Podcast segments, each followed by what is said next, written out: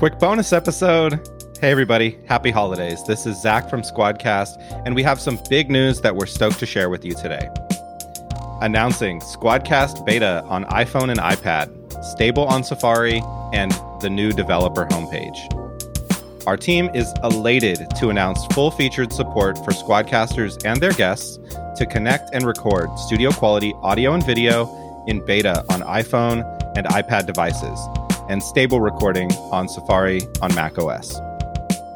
This makes Squadcast the only cloud recording studio to empower recording across all major platforms. We are also excited to expand our resources for developers who are building integrations with the Squadcast A P I and beyond. Let's go. Part of our vision is empowering creators to record their podcasts and video content with anyone, anywhere. It's pretty big. But for us to make that a reality, Squadcast needs to work for podcasters and guests who are connecting from any device. iPhone and iPad are fantastic devices for creators, and they have long been missing from our story.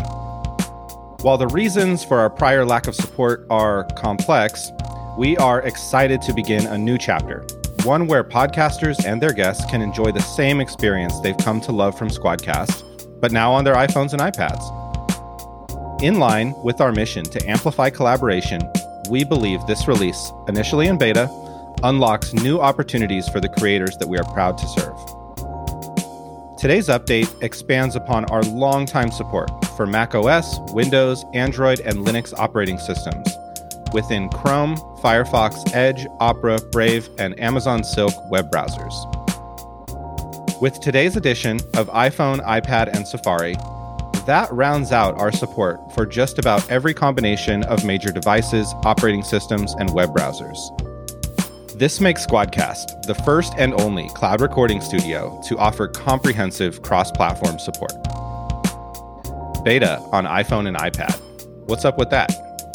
With Apple's recent release of fifteen point two, making this possible for the first time, our team embraced the opportunity to make this unique experience a reality.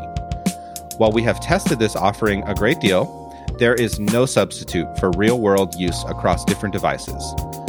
And we're confident that it won't stay in beta for long, and we encourage your feedback in the meantime. If you need a stable recording, we recommend that you and your guests avoid using the iPhone and iPad until it is out of beta. We have some equipment recommendations that are specific to mobile.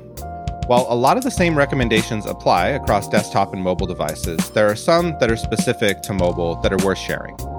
Number one, plug in and fully charge your devices. Recording for a long-form interview with multiple participants requires a lot of energy, and your battery can die if it's not charged. Number two, use Wi-Fi over data connectivity.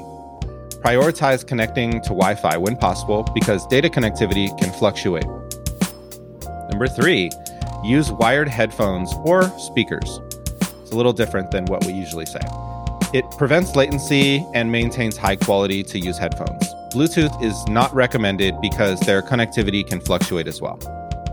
Number four, keep focused while recording. What we mean here is that switching tabs in your browser or apps on your phone, it can interrupt the conversation and recording, and we don't want that to happen. Number five, use a stable camera and a quiet environment. You can set your iPhone or iPad on a flat surface, and that'll help stabilize your camera from shaking around. And you can prioritize a quiet environment to help focus your microphone on your voice. And last but not least, our new homepage for developers. Integrations like SavvyCal and Captivate are awesome. And to encourage further collaboration, we designed a new homepage for Squadcast developers, stocked with resources and guides, and there's more to come on that front.